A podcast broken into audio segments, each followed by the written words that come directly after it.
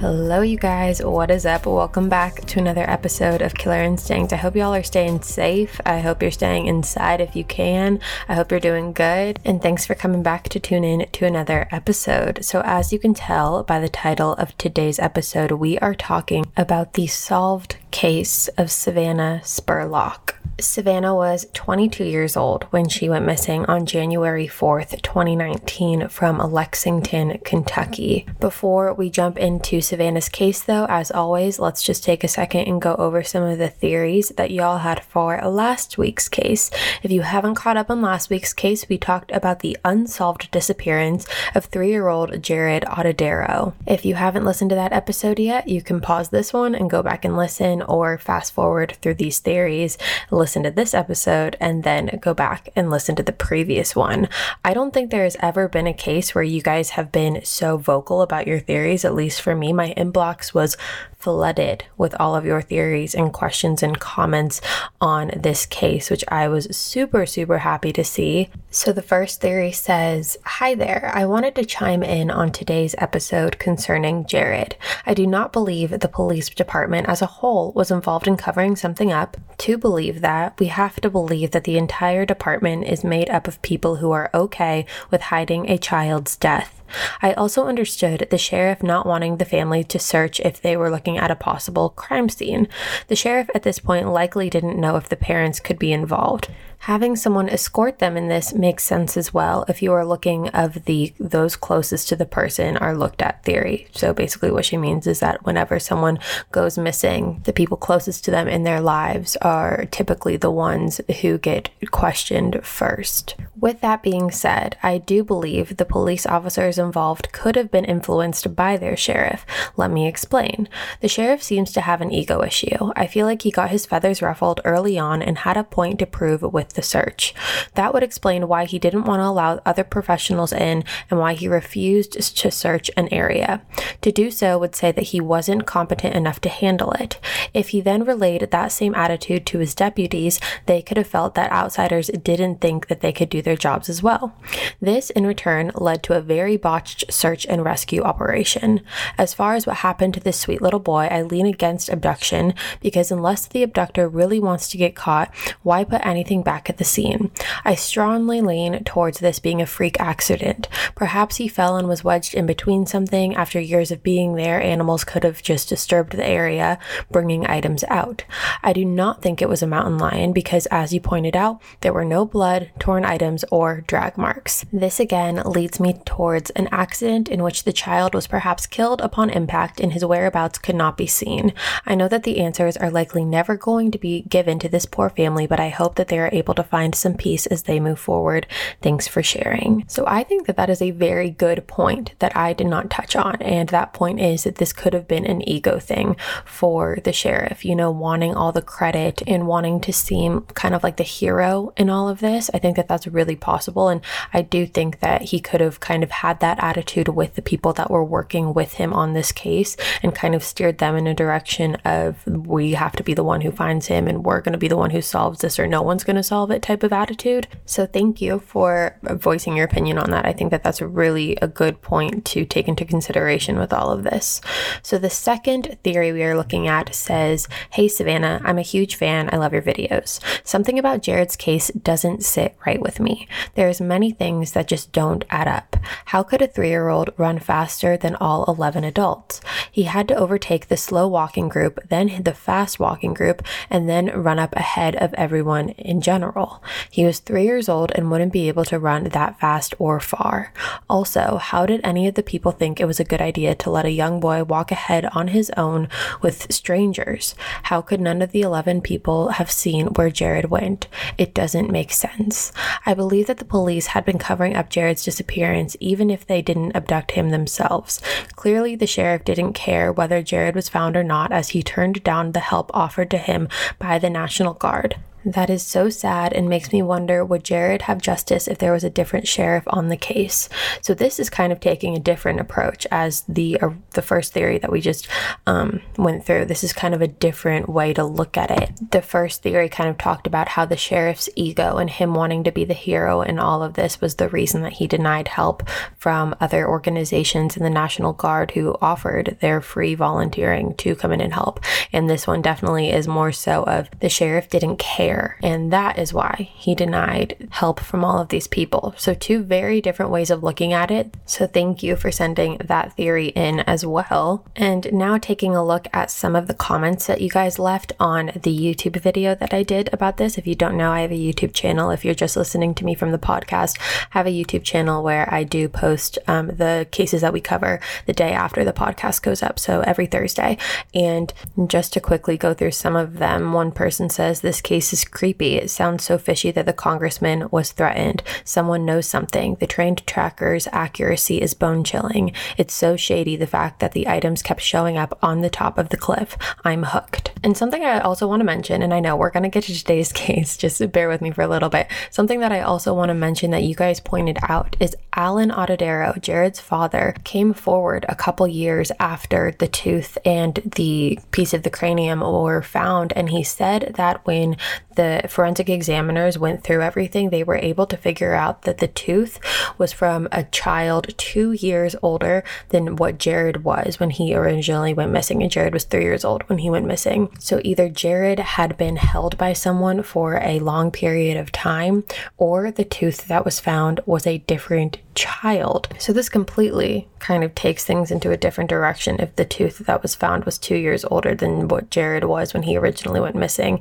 It brings up a lot more questions that unfortunately I just don't know if we'll ever have the answers to. So, with that being said, thank you guys so much for sending in all of your theories and what you thought. I love just like looking through all of them and piecing what you guys think together, and it's it's really great. So, thank you so much for doing that. I hope we can continue to do that. And with that being said, let's jump into today's case. So, like I said, today we are talking about the murder of Savannah Spurlock. Savannah was 22 years old when she went missing on January 4th, 2019, from Lexington, Kentucky. So, before we jump into the details of Savannah's case, let's take a minute and look at who Savannah was before all of this happened. So, Savannah was the daughter of Cecil and Ellen Spurlock, and I wasn't able to find out when exactly, but at some point in Savannah's life, life, Cecil and Ellen did end up getting a divorce. Savannah was on the dance team all through her middle school and high school years. Her father describes her as someone who's extremely outgoing and really easy to get along with.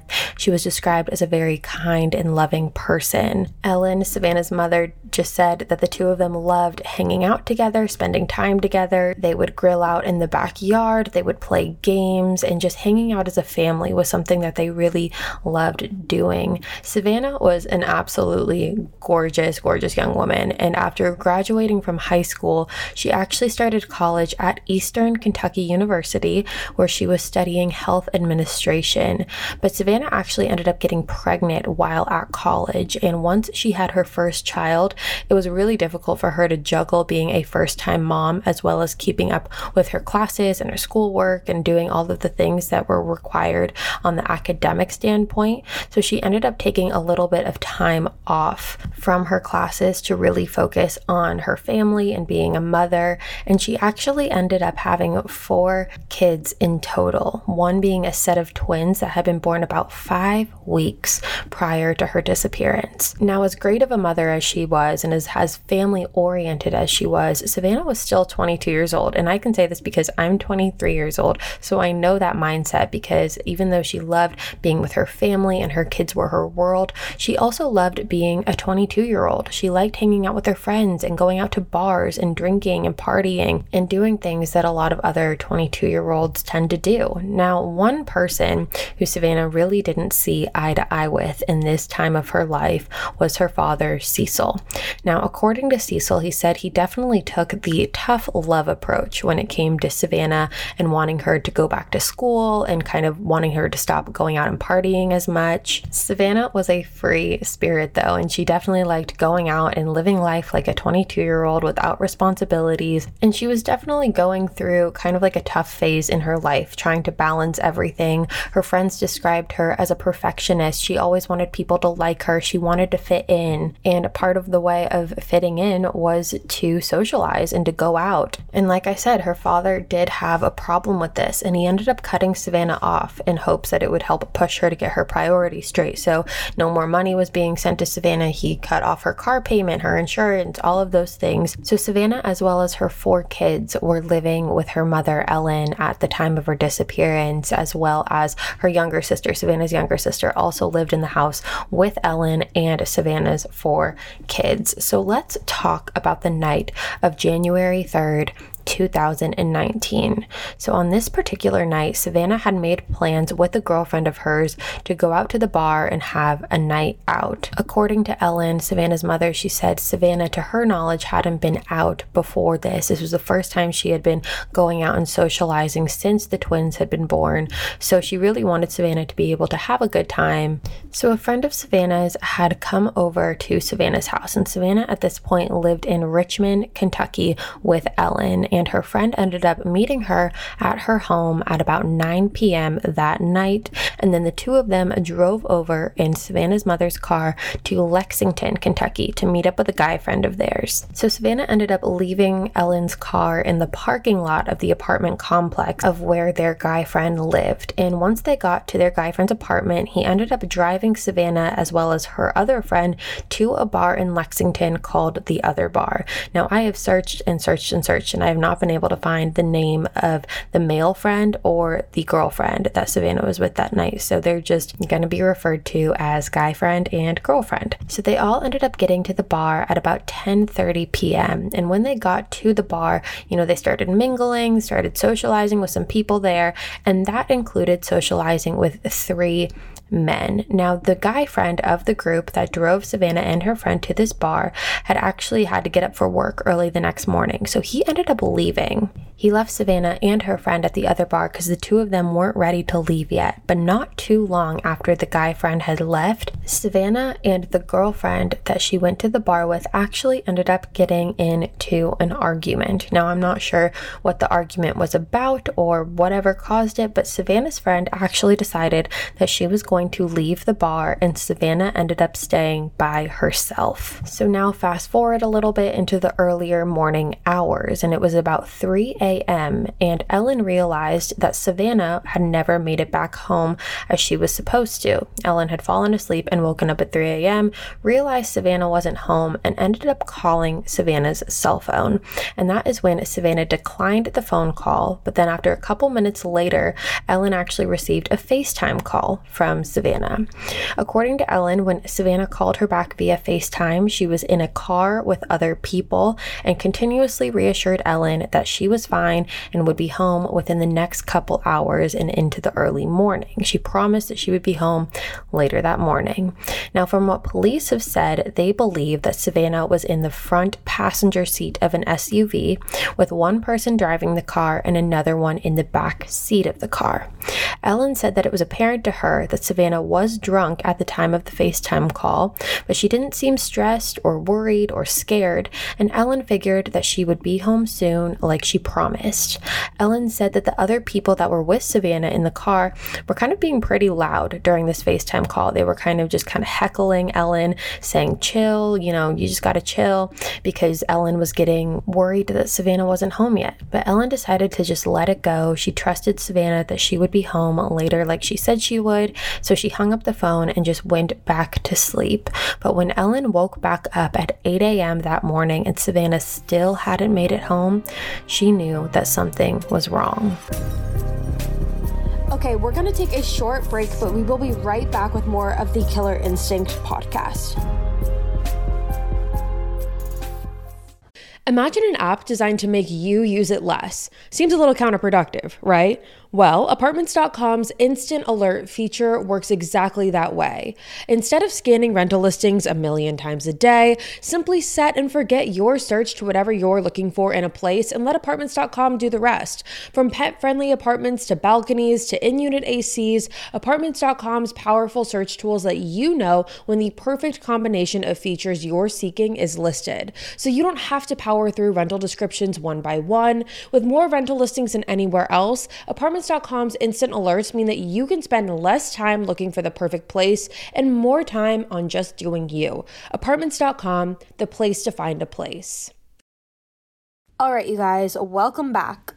So, in the early morning hours of January 4th, Ellen ended up calling Savannah's best friend, and this best friend is named Sabrina. So, Sabrina and Savannah had actually known each other for about 10 years. Sabrina was the godmother to all of Savannah's children, and when Ellen called Sabrina, she asked if Savannah was at her house, but Sabrina said no. Sabrina said that she knew that the only other place Savannah would be if she wasn't at her own house was going to be at Sabrina's house, which is why Ellen called her to check. So Sabrina ended up calling Savannah. She called Savannah about 15 times after Ellen had called her, and each time she got no answer. So the hours just kept on passing by on January 4th, and there was still no sign of Savannah. She hadn't called anyone, she hadn't texted anyone, she hadn't been home. There was no sign of her, and that is when Ellen decided that it was time to file a missing persons report. Once the missing persons report was filed, the police had taken Savannah's mom's car that was used to drive Savannah and her friend into Lexington in for evidence. And while the police were doing their own investigation, Savannah's family and friends were doing the same her father, her mother, Sabrina, everyone that knew and loved Savannah was searching for her, driving through the towns, trying to see if they could find her, but Savannah was nowhere to be found. So it didn't take long in the investigation for police to be able to clear Savannah's friends that she went to the bar with, so the guy friend and the girlfriend. They had been cleared pretty early on as not having anything to do with Savannah's disappearance.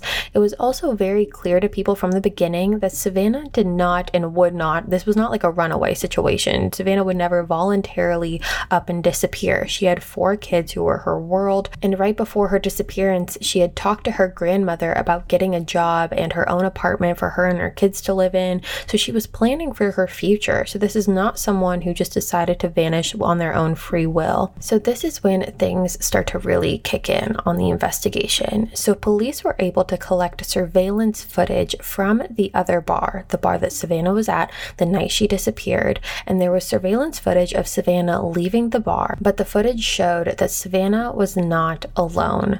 The video footage showed that Savannah was leaving the other bar with three men, and it was the same three men that she had met earlier that night inside of the bar. Two of the men got into a car with Savannah, and then one of the other men ended up getting to their own car and following them. Now, the surveillance footage doesn't show that Savannah looks worried or scared or that she's being forced to follow these men. The only thing it really looked like, honestly, was that she was cold. She was wearing a skirt or a dress of some sort and heels and a little black sweater. And you can see from the footage that she's holding onto her arms as you do when you're trying to warm yourself up. So when police got this surveillance footage, they ended up releasing it to the public and asked anyone who knew who these men were to come forward and identify them. That way, police could ask them some questions about what happened that night. Police were also able to figure out that Savannah's phone was actually turned off at 8:30 a.m. on January 4th. So when Savannah's best friend Sabrina saw the surveillance footage, she said that she knew that there was absolutely no way Savannah knew these three men prior to going to the bar that night. Not only are Sabrina and Savannah best friends and tell each other absolutely everything, but Sabrina had actually talked to Savannah at about 6:30 p.m. the night that she went out to the bar. So if Savannah was planning to meet up with these people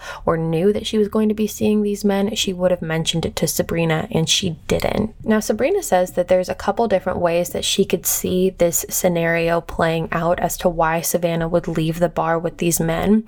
The first being is that if these men offered to give Savannah a ride home because her friend had left her at the bar alone, Or the second one is that if they had told her that they could go and continue the party elsewhere, either invite Savannah back to their house and say, you know, like, let's keep drinking, let's keep having fun, we're having a good night. Why does it have to stop now? Because the other bar did close at 2:30 a.m. So they could have tried to convince her to come back with them and continue the party at their place. Now, based off of the FaceTime call Savannah had with her mother, I think that the latter of those two is more likely just considering that Savannah said that she would be home in a couple of hours. And if she was planning on just getting a ride home from these people, she probably just would have said, I'll be home soon, I'm getting dropped off. But she didn't mention that. So by the end of the month of January 2019, police came forward and said that they had been able to identify all three of the men that Savannah was seen leaving with on the surveillance footage. Now, authorities have come forward and said that even though they don't believe Savannah knew these men prior to this night, they do believe that all of these men knew each other. Ellen said that when she FaceTimed Savannah, she did not recognize the man driving the car that Savannah was in and that she had never seen him before. So, about a month after Savannah's disappearance, police came forward and said that they were able to figure out that Savannah had ended up with the men at a home in Garrard, County. Now, Garrard County is about a 50 minute drive from Lexington from when I looked it up on Google Maps. Police also came forward and said that they had questioned all three of the men from the surveillance footage, and they all pretty much had the same story. And this story was that Savannah had gone with these men back to their house in Garrard County, but ended up leaving the next morning. The claim was was that Savannah had left the house in Garrard County on foot. Now, mind you. Richmond, Kentucky, which is where Savannah's mother lives, where Savannah lives too. Um, Richmond, Kentucky is about a 30 minute drive from Garrard County and about a seven hour walk. And like we said, Lexington, which is about a 45 to 50 minute drive, is a 13 hour walk. So there is no way that Savannah would just leave on foot out of this house. Where was she going to go? Her phone got turned off at 8:30 in the morning. Now authorities have actually declined to release the names of two of the men that were in the surveillance footage that night, and I have no idea why. I am not sure why the names of these men haven't been released, but one of the names of the men have been released, and this person is the primary person of interest at this point in this case, and that is a 23-year-old man named David Sparks. Now, David had told the authorities that in the early hours after their night out at the bar, Savannah had woken up and asked David where she was. David then told authorities that he had given Savannah the address to the house that they were in, which was a home that he had been renting, so it was David's home, and then he went back to sleep. He said when he woke up again at noon, Savannah was already gone. Again, no one in Savannah's life believes that this is something she would do, and she would never just walk off like that. So, for six months, police, as well as everyone in Savannah's life, was constantly looking for her, trying to find clues and evidence and trying to piece the puzzle back together as to what could have possibly happened to Savannah this night. But then there was a break in the case, and that happened on July 10th, 2019, six months after Savannah's disappearance. Police had received a tip from someone saying that they smelt a foul odor coming from their property in Garrard County. Now, the person who was complaining about this awful smell at their home was actually David Sparks's father. Now, when police arrived at David's parents' house and began searching, they ended up finding human remains. And after sending them off to get DNA tested on July 11th, the following day, the remains were positively identified as belonging to Savannah Spurlock. Now, oddly enough, this property had actually been searched five months prior to this when police were able to identify who David Sparks was and that he was the man in the surveillance footage. They searched his home as well as his parents' home and they searched the cornfields near his parents' home but, but didn't find anything. Now, the Kentucky State Police trooper named Robert Purdy has come forward and said that there was no indication and no reason to believe that Savannah had been recently placed there during the time period that the authorities had last been on the property, which was a five month time period, and that the odor from the remains is what led them to her. So, the details regarding how Savannah's body was found are absolutely heartbreaking. Savannah was found in a 19 inch deep grave with her body wrapped in trash bags. She was wearing no clothes. Her body was folded over, so like folded in half, and her feet and her hands were bound with tape. She was also found buried with a rug, which we later learn is a rug that belonged to David Sparks. According to detectives, David had texted his sister the night of Savannah's disappearance and asked her where he could purchase a new rug. The rug that was typically found in David's bedroom was the rug that was buried with Savannah's body, and he had texted his sister asking where she got her rug, that way he could replace it. Authorities also claimed that they found blood belonging to Savannah Spurlock in David's closet. Now, right when these remains were found, before they were even confirmed to be Savannah's, David Sparks was arrested. Now, at first, they weren't able to arrest him with murder. However, they were able to arrest him on the charges of abuse of a corpse and tampering with physical evidence. Now, if you're wondering about what happened to the two other men that David was with the night of Savannah's disappearance, there really isn't much more out there about them, which I know is really bizarre, considering it kind of feels like they were a part of this too. However, on July 15, 2019, when David Sparks appeared for his probable cause hearing in court, detectives came forward and said that they believe Savannah went to David Sparks's home after leaving the other bar on the night she disappeared, and they also believe that the two other men ended up leaving David's home that night after a short period of time and left Savannah and David by themselves. So the other two men did not live in this house with David. And I do want to clarify because I know when I was doing my research, it was kind of confusing and there was a lot of conflicting statements as to whether Savannah was at David Sparks's house or David's parents' house or was she at both and when was she at which. So to break it down a little bit more, when Savannah left the other bar with David and the two other men, she was taken to David's rental home. This is a home that he lived in, and this is the home where Savannah's blood was found on his closet door. There is surveillance footage from a neighbor of David that shows Savannah entering David Sparks' home but never exiting it. Savannah's remains were found on David Sparks' parents' property that was also in Garrard County. When police tracked David's phone, his GPS indicated that there were multiple trips made back and forth to and from his parents' house the day after Savannah disappeared. I just wanted to take a moment to clarify that because there's a lot of conflicting statements out there and it can get kind of confusing. So, as of November 2019, David Sparks officially faced counts of murder along with tampering of physical evidence and abuse of a corpse. In September 2019, David actually pled not guilty to all of these charges, and the hearing for this case was supposed to be held in January. However, because the defense claimed that they needed more time to comb through evidence, the hearing was pushed back to April 3rd, which was literally just a couple days ago. However, with the state of where the country is and the state of where the world is with this virus, the hearing has been pushed back again. I was not able to find when the new hearing will be, but I will keep you guys posted on that. So this will definitely be a case that we should, you know, update on and keep up to date on.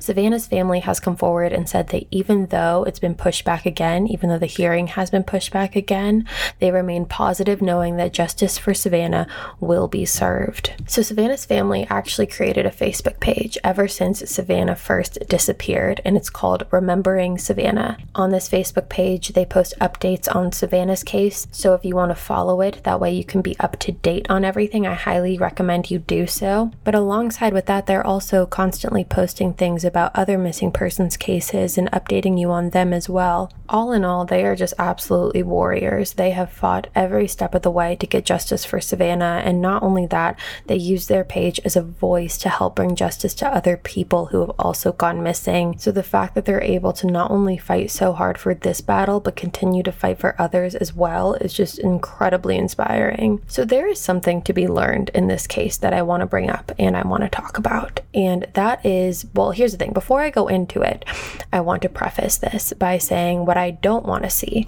And what I don't want to see and what I will not tolerate is any person saying that Savannah got what she deserved because she went off with strangers that night, because she went home with people that she didn't know. And so, what did she expect? I will not tolerate any of that. And I'm saying that because people are ruthless. And that is what I've learned since going through the comments of this case. You know, some people think that they are entitled to think that because Savannah made a bad decision, that deserves for her to cost her her life. And that is not the case, and I will not tolerate it. So, with that being said, especially if you are a woman, listen up. If you are out with friends, if it is a restaurant, if it is a bar, if it is a party, I do not care. If you go together, you leave together. If you go with a group of people, you leave with a group of people. Period. Absolutely, period. I don't care what happens. I don't care if you get into a fight. I don't care if you meet someone. I don't care what it is. You go together, you leave together. You trust the people that you're around. The guilt that Savannah's friend probably has because she left the bar that night without Savannah and didn't either stay with her or just drag Savannah out of the bar with her, she will have to live with for the rest of her life. So be smart and don't make that same mistake. And I will not lie to you. We can have some personal experience here. I won't lie to you and I will tell you that there have been times where looking back, I have put myself into the stupidest situations and nights out with friends and going places alone. And it took getting into a situation where I realized how easily it would have been for something to go wrong. And luckily it didn't. But don't wait to have that realization. Have it now. Just don't do it. Don't don't play Russian roulette with your life. It is not worth it. You know, Sabrina, Savannah's friend, said that if Savannah was still here, Savannah knows good and well that Sabrina would have given her an earful about the decisions that she made that night, but she'll never be able to get that chance. So, this is just a lesson to you. It's just a message to you guys to say, you think you're